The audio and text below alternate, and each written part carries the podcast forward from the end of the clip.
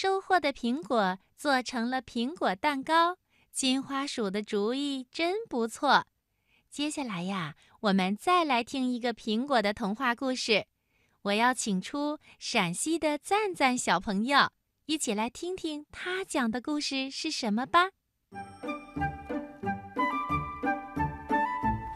亲爱的小朋友们，大家晚上好！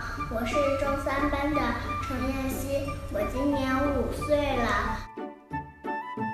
今天也给你们带来了一个故事，这个故事的名字叫做《苹果里的小星星》。从前有一个小女孩，她厌倦了所有的绘本和玩具，于是她问妈妈：“我可以做些什么呢？”小男孩的妈妈总是能给小男孩一些很棒的主意。于是他说：“你应该出去走走，看能不能找到一间这样的房子，又甜又美，小红房，墙上没门也没窗，害羞的星星悄悄藏。”小男孩瞪大着眼睛，很兴奋地问：“可是妈妈，哪里有这样的房子呢？”经过农的房子，再爬上山就能找到。找到了，可别忘了拿回来给我看看。小男孩听了这话，就立马出发了。他爬爬上山，经过农夫的房子，看见农夫正坐在卫生口旁边，还堆着玉米和谷物。小男孩问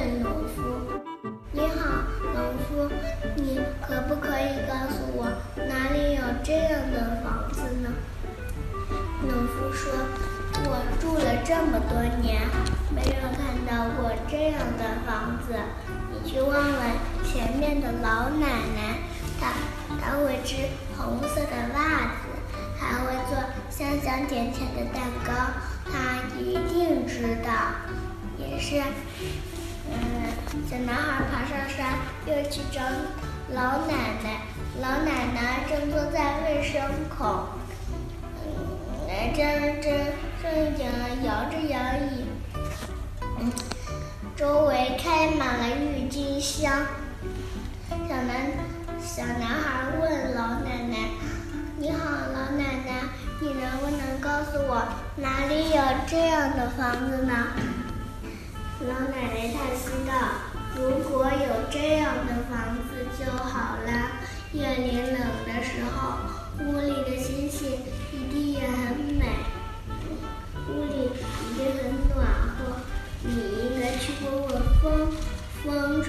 山，吹过村庄，吹过整个世界。”于是，小男孩爬上山，就去找风。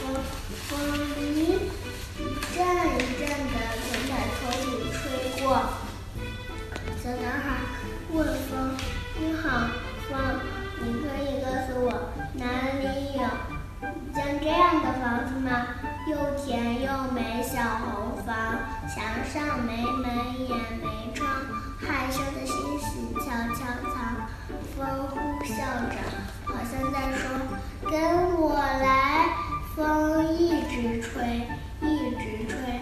小男孩也跟着风一直跑，一直跑，跑到一片苹果园，风停了下来。小男孩捡起地上的苹果，想起了那个小房子，又甜又美，小红房，墙上没门也没窗，害羞的星星悄悄藏。小男孩。小男孩高兴地说：“谢谢你，风。”小男孩高高兴兴地回家了。他带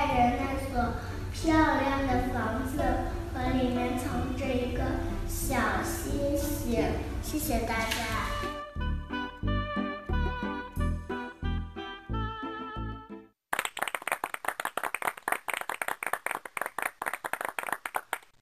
赞赞小朋友讲的故事真不错，正晶姐姐要给你两个赞哟，就像你好听的名字一样。